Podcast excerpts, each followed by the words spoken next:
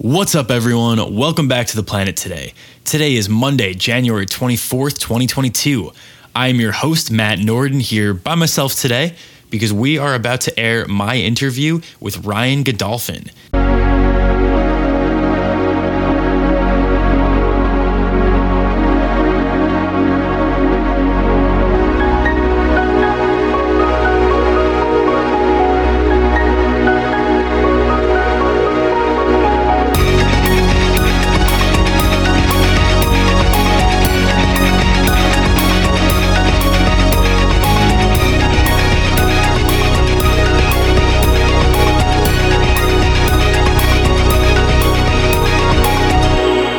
New listener, welcome to the planet today. Here on TPT, we cover the latest in climate change, wildlife conservation, renewable energy, and environmental policy with two episodes every week coming your way Monday and Friday. The show is your one stop shop for all things environmental, whether you're just diving into a green lifestyle or you're ready for some more involved conversations about what can be some complex topics. Here on TPT, we have a little bit for everyone, so we're happy to have you as a listener. And before we get into things, the planet today is brought to you by Vala Alta. Vala Alta's everyday handkerchief is a high performance daily use handkerchief designed to help minimize your impact. Made in the United States from sustainably sourced Irish linen, capturing the material's historic craftsmanship and natural antimicrobial properties, handkerchiefs perfectly balance softness with durability and absorbency with rapid drying. Ideal for functional use in all settings, from the outdoors to routine encounters, their small and lightweight design makes one a must carry for wherever life takes you.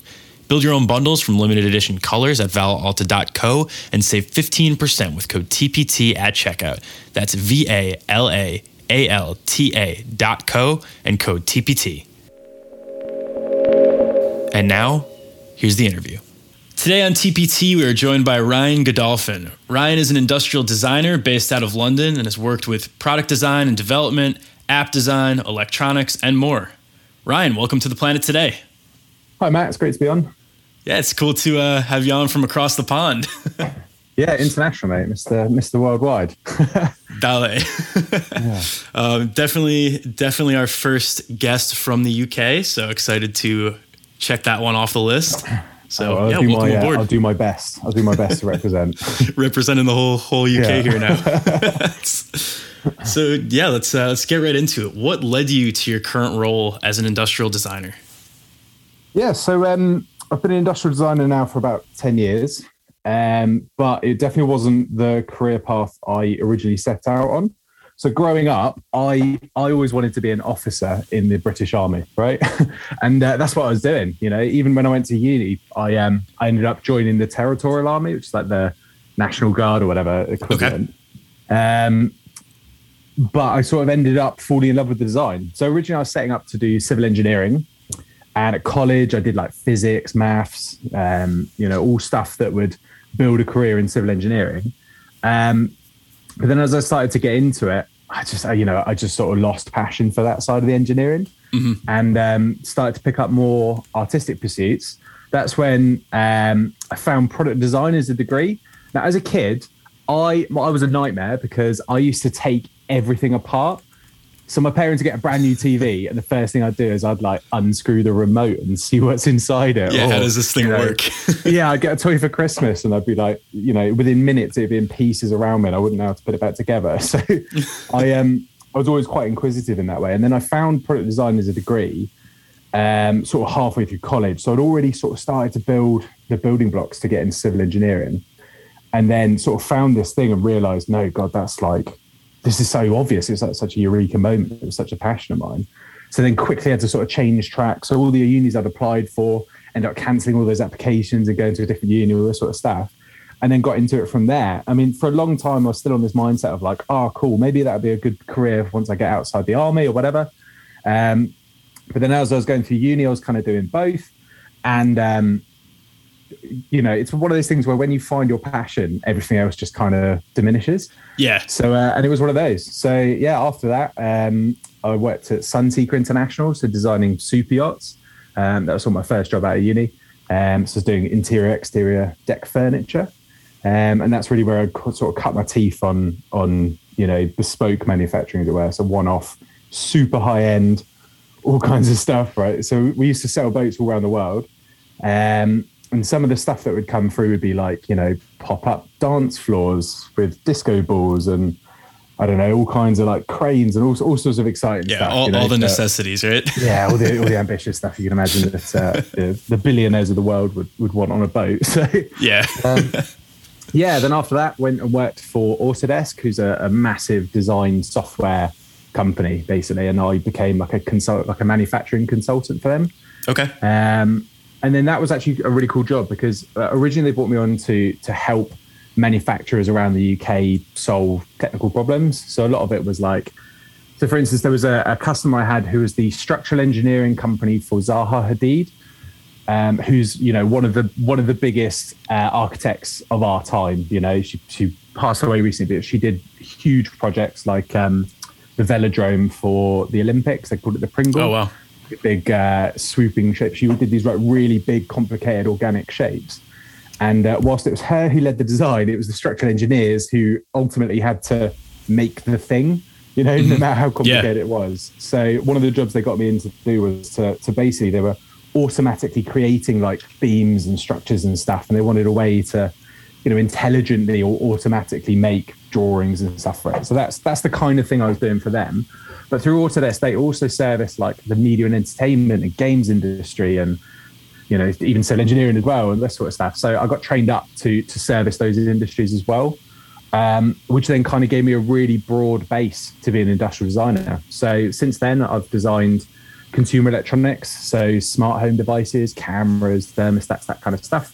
Um, all the way up to EV chargers, so that's smart EV chargers that talk to the national grid, that kind of stuff. Um, you know, my last job before, so I've just recently started a new job, just about two months in now. Uh, my last job was designing. Thank you very much. uh, yeah, I was designing um, rugby tracking tech. So Oh cool. yeah, we had a 3D tracker in the ball, uh, and we could do stuff like live officiating. So you can automatically detect forward passes, uh, people in front of the kicker, you know, all kinds of stuff like that, and also get loads of data out. So doing all sort of sportswear stuff. Uh, and then most recently, I um, I'm working for a sort of a biotech startup, really. So what we do is we, it's a bit of a left turn from a sort of traditional product design. Um, what we do is we do labs as a service. So we're like the WeWork of labs.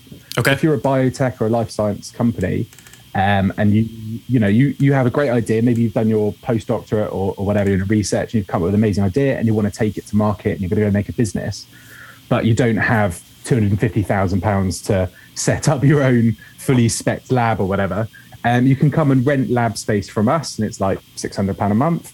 Um, so it's a really low barrier to entry. And then any equipment you need on top of that, instead of having to go out and buy, like, you know, say you need a mass spectrometer, uh, which is a half million pound piece of equipment that you might not use all the time. Instead of that, what you can do is you can then rent that from us on a sort of a pay as you go service. So you just pay for what usage you do. Um, now, the reason they've brought me in is I have a really big wealth of experience, both with sort of traditional manufacturing, so actually making the lab spaces and the stuff that goes in them. Um, but also, you know, when I was working at Autodesk, one of the big things I did was was work with architectural firms. So I've got a lot of experience integrating into building spaces and designing, you know, like really usable spaces. Like, you know, there's there's a funny thing in life science that over the last two months, one of the things I've been really lucky is that I've been afforded the chance to do a lot of research into into labs. Basically, I've been going up and down the country, visiting life science companies and going into their labs and sort of see the actual spaces that they use and the kinds of equipment that goes into them, the kind of you know science that they do. And uh, yeah, a really big thing that I've got from it is that um, you know a lot of the people who design labs are not people who work in labs. And also Gotcha. the way that labs are designed are quite often um, sort of designed by specification. So there'll be a list of like, oh, it's got to have you know ten Bunsen burners, it's got to have four taps and whatever, right? Um, And that's how they'll go through the design process. And what they'll do is they'll just put labs, they'll just put the equipment you've asked for in there, without any real thought about is this the right thing people need or is this in there in a way that's useful or whatever, right? So, for instance, a big example of that, uh, lots of labs I've been into will have shelving all up the sides of the walls, right? And you go in and uh, it's cool, you know, it looks like they've got loads of storage space. And you go in and every single lab, without fail, the top shelf will be empty.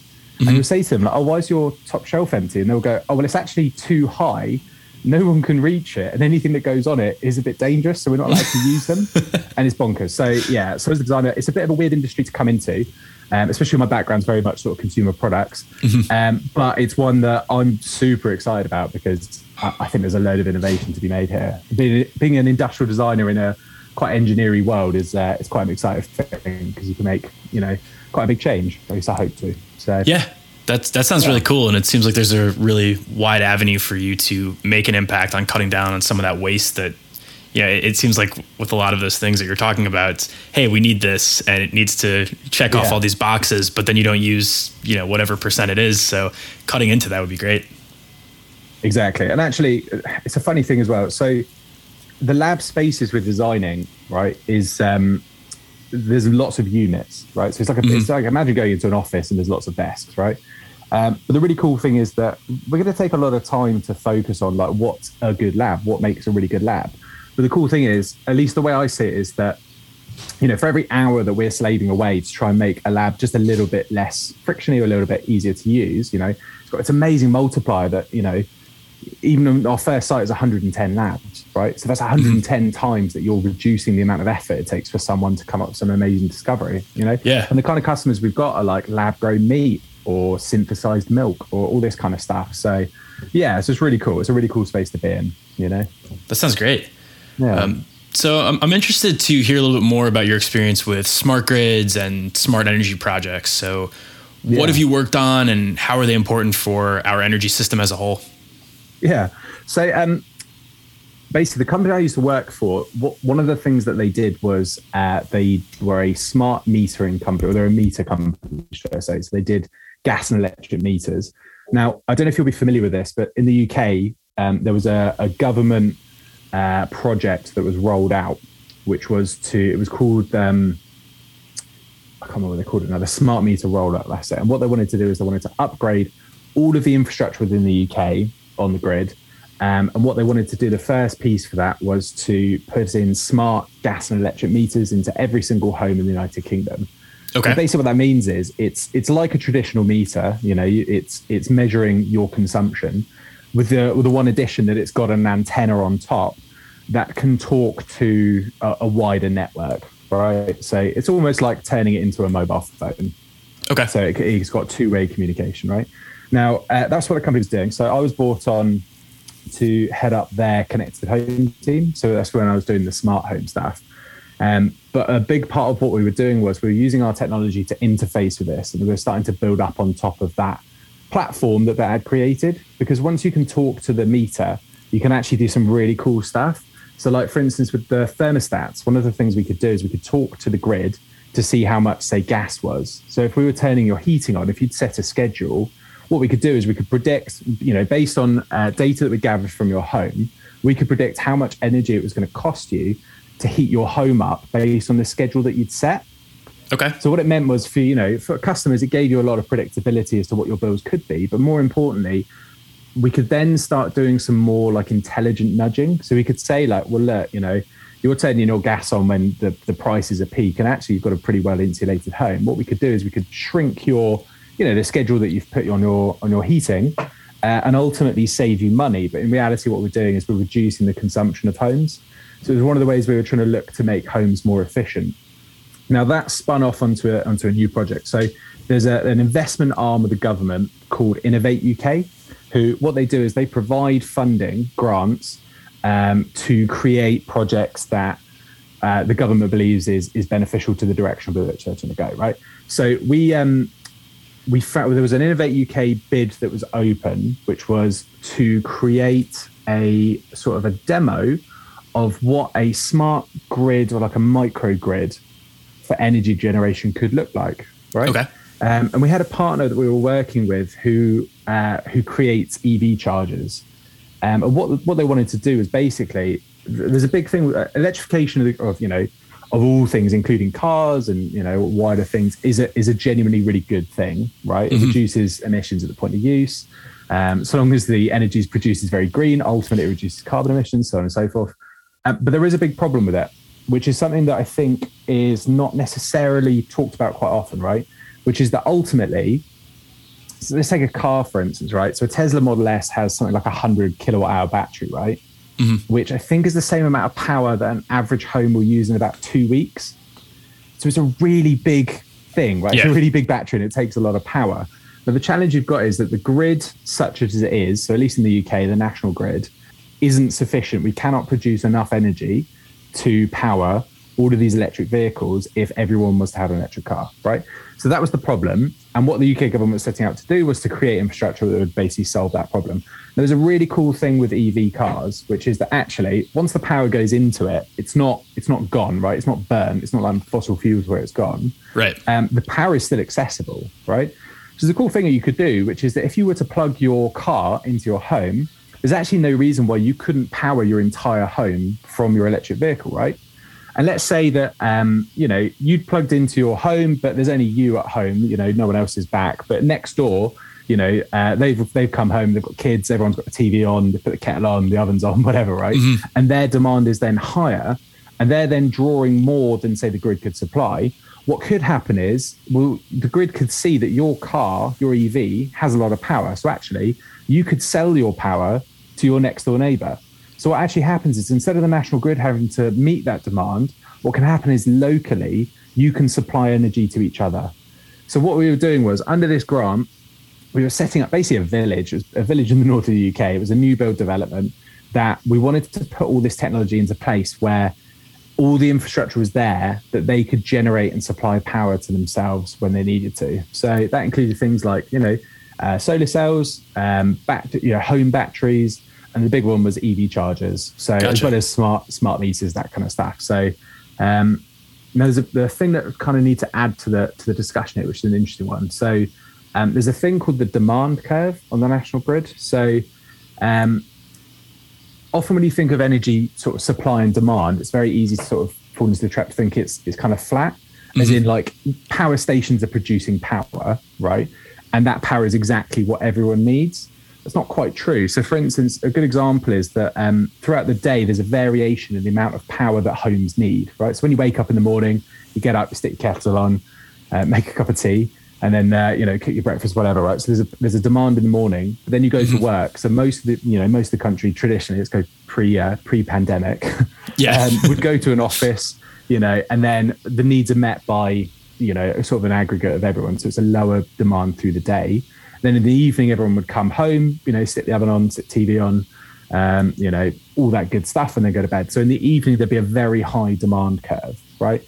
And then at night, when everyone's in bed, very low demand curve. Now, what happens is to meet that demand, the higher the demand, what would happen now is the national grid will turn on power supply that's very instantaneous. So it'd be things like gas power stations, right?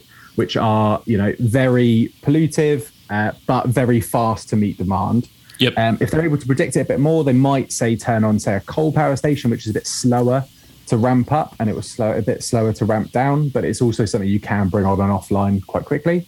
Um, the one thing that they won't vary is, say, nuclear, right? Nuclear has a, a relatively stable output.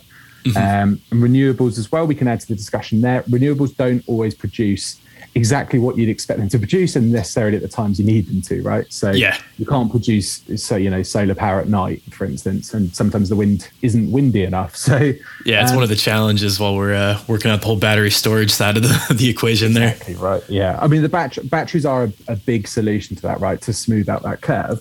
Mm-hmm. But there's another way to think about it is that you could actually change the demand side rather than the supply side. So traditional energy sort of power solutions were well, you know, like everyone comes home at night and they need a lot of power. So actually, we need to produce a lot of power. When in actual fact, what you could do is you could reduce the demand in places that can be reduced. So alongside this, another project we were doing was um, basically to reduce demand side power on demand. Mm-hmm. So, for instance, if you're uh, if you're a manufacturer, let's say, and you, you use a lot of heavy machinery, right, which has a very big draw in the grid, now, if you were able to shift your power supply very quickly away from the grid and onto, say, battery storage or solar or whatever, um, you could drop that demand when it's needed. If you can turn off enough people who are using power, you know, it could even be things like um, a supermarket freezer, right? Freezers have quite a lot of insulation. If you turn them off, you know, they will stay within a safe zone of, you know, being cold for, for a relative period of time before you need to then turn them back on. So mm-hmm. it could be as short as 10 minutes is all you need. But if you can turn off enough items, the amount of demand that you've saved is the equivalent of, say, a power station. You know, if you could shift a gigawatt huh. of power, suddenly you didn't need to turn on a power station. So being in control of that switch is like being in control of a power station. So there are suppliers who will pay you to do that as a service. So if you're a heavy equipment user, for instance, um, you can look at these kind of deals with your energy supplier where you can shift your power and the national grid will pay you to do that. So that was another thing that we were trying to do. But on a smaller scale, this feeds back into the Innovate UK bid, was that um, if you're able to shift, say, a home away from the national grid and onto their home battery, so say their car or solar batteries or whatever, um, then you do the same thing. You reduce that demand side and you can flatten out that curve. So that demand curve becomes becomes much easier to manage. So that's really cool. Yeah, it's a yeah, really interesting take on efficiency. Yeah, I hope that's there's a lot of different concepts. I hope I've boiled down well there, but uh, it was a it was a fun thing to be part of. You know, we were working a lot with uh, universities and that kind of stuff, which was uh, a pretty exciting thing as well. That's really cool. Yeah. So another question I had for you: We spoke a little bit um, when we were setting this all up about plastics, and a question that I have is why is plastic so prevalent in pretty much everything today? And do yeah. you see that changing at all? Okay, yeah. So do you know what? This is uh, it's a funny one, right? So I I sometimes get the question, why is why is everything plastic, right? Mm-hmm. And I guess to the listeners at home, I'm in a rare position that I am the person often who's making the choice as to which material we go for, right? Um, so maybe there's a bit of a how the sausage is made secret I can give you here as to why everything's plastic, right? Um, so let's talk about the benefits of plastic. Often you'll hear all the negative things about plastic. And there is a lot of negative things about plastic, which we will also address later on. However, um, let's talk about some of the benefits, right? So plastics, what, like 100 years old? Something like, I think Bakelite was, was like 1910 is invented. Um, and it's a, it's a synthesized polymer, right? So it's, mm-hmm. it's a lab created material.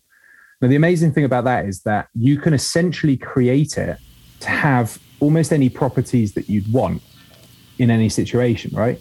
So, for instance, um, a really good sort of uh, avant-garde sort of use case here is um, so hospitals, for instance, if you if you need to wash highly contaminated items, right? It could be bed sheets, could be lab coats, could be whatever, right?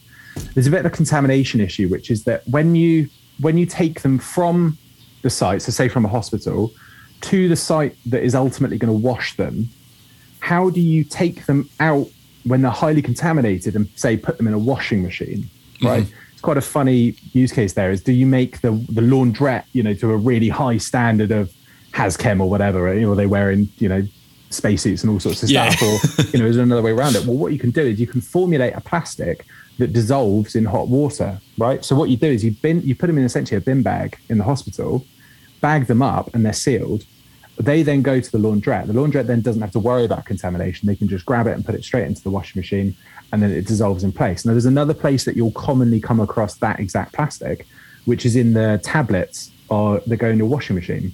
So if you ever put a liquid tab in your washing machine, it's the same polymer, right? Mm-hmm. So plastics have this amazing sort of component, which is that whatever whatever the you know the end result, the engineering constraints that you're trying to make are, there is a plastic that can fit that need, right? And if it doesn't, sometimes it's a case of just formulating it to fit, fulfill that need, you know?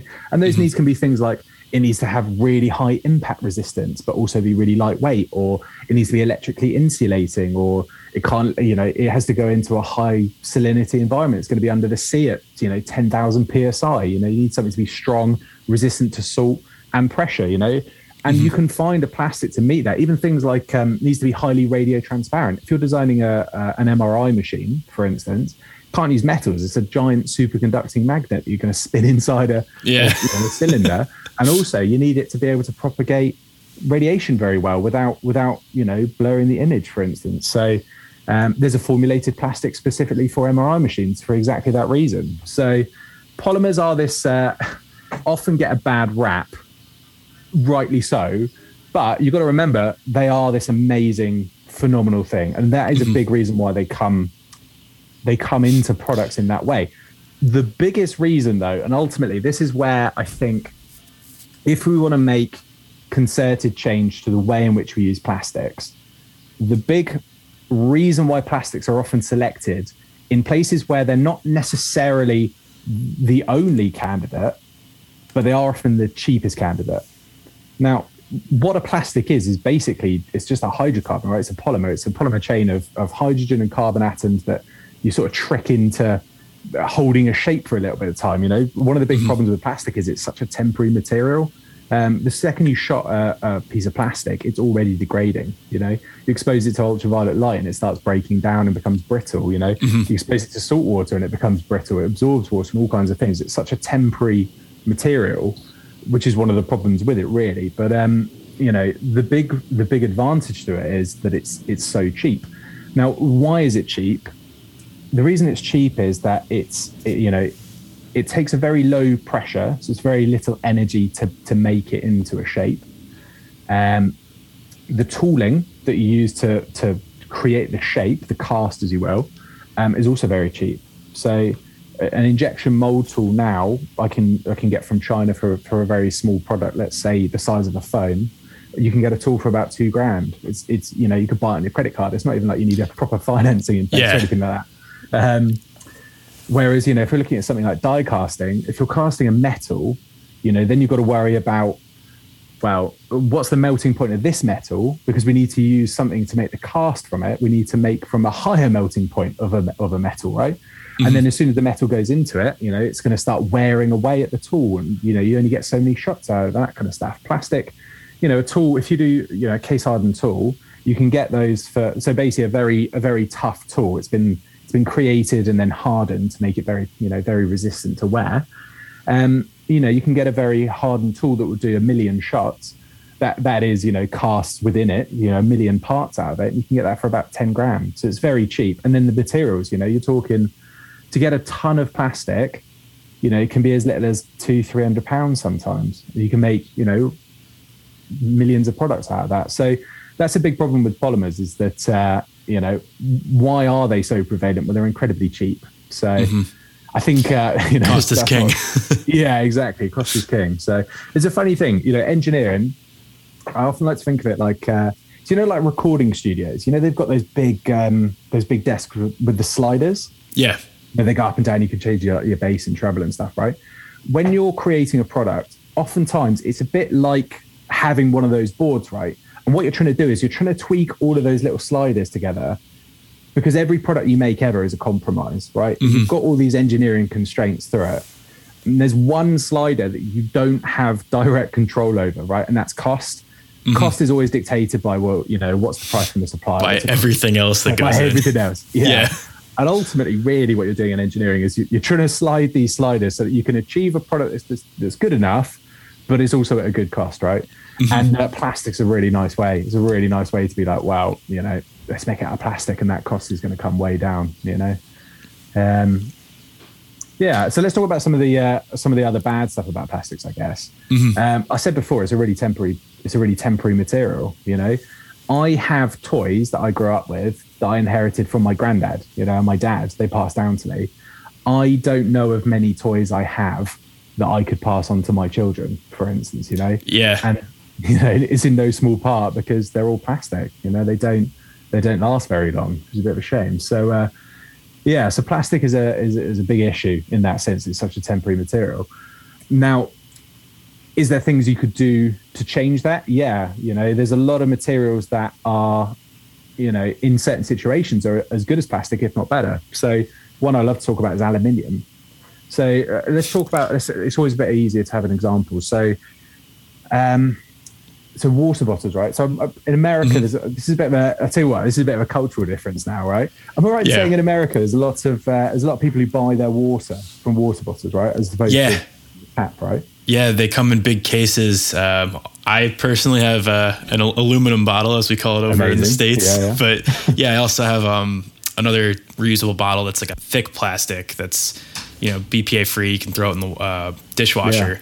But yeah, a lot of people do buy their water. Yeah. So here's the thing, right? So uh, the reason why companies will use plastic for a water bottle is a, is a few reasons, right? Cost is obviously one. If you're if you're running a manufacturing line doing uh, what would be called fast moving consumer goods in that sense, right? That's yogurt pots, that's cleaning products, you know, all this kind of stuff. It's things that you're doing immense volume for, right? For, for water bottles, we're probably talking, you know, billions of units a year. I think Coca Cola is the biggest polluter in the world, you know, and what their biggest product is bottles, you know. Mm-hmm. So why are they using plastic? One, very quick shot time. So, you know, it takes a very short amount of time to make a plastic bottle, for instance, which means you can meet that demand of a billion units a year, for instance, right?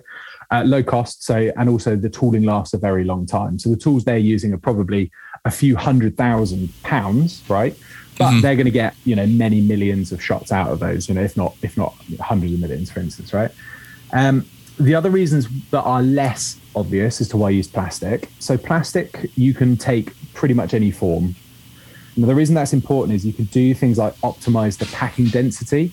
So if you're going to ship a product from point A to point B in the world, uh, any gaps are is air, and you're paying to ship air, so it's less efficient, right? Yeah. what you want to do is you want to maximize that packing density. You want to incre- reduce the amount of air that you're paying to ship because you know that's loss of product, so that's loss of loss of value, right? So plastic gives you a really good packing density. Uh, it doesn't spoil. You know, the product is, you know, somewhat chemically in there. It doesn't necessarily change the taste of, of food, although that's not true, because Coke from a bottle definitely tastes better than from a, from a glass bottle tastes better than from a plastic bottle. hundred percent. Exactly. Yeah. So, uh, but you know, to the customer, it's an acceptable change. They still buy Coke. You know, they're still in business. So, um, so that's what, one of the reasons why they'll take plastic. Now, a, a, perfect alternate product or an alternate material is aluminium, right? So aluminium uh, is very uh, carbon intensive to create, mm-hmm. Basically, what you're doing is you're taking bauxite and you're, you're stripping it away from the aluminium away from rock using electrolysis. You're basically zapping it until all you're left with is aluminium, right? However, to recycle aluminium, only takes 5% of the energy it takes to produce it. It's highly recyclable. It's very huh. easy to recover, very easy to separate.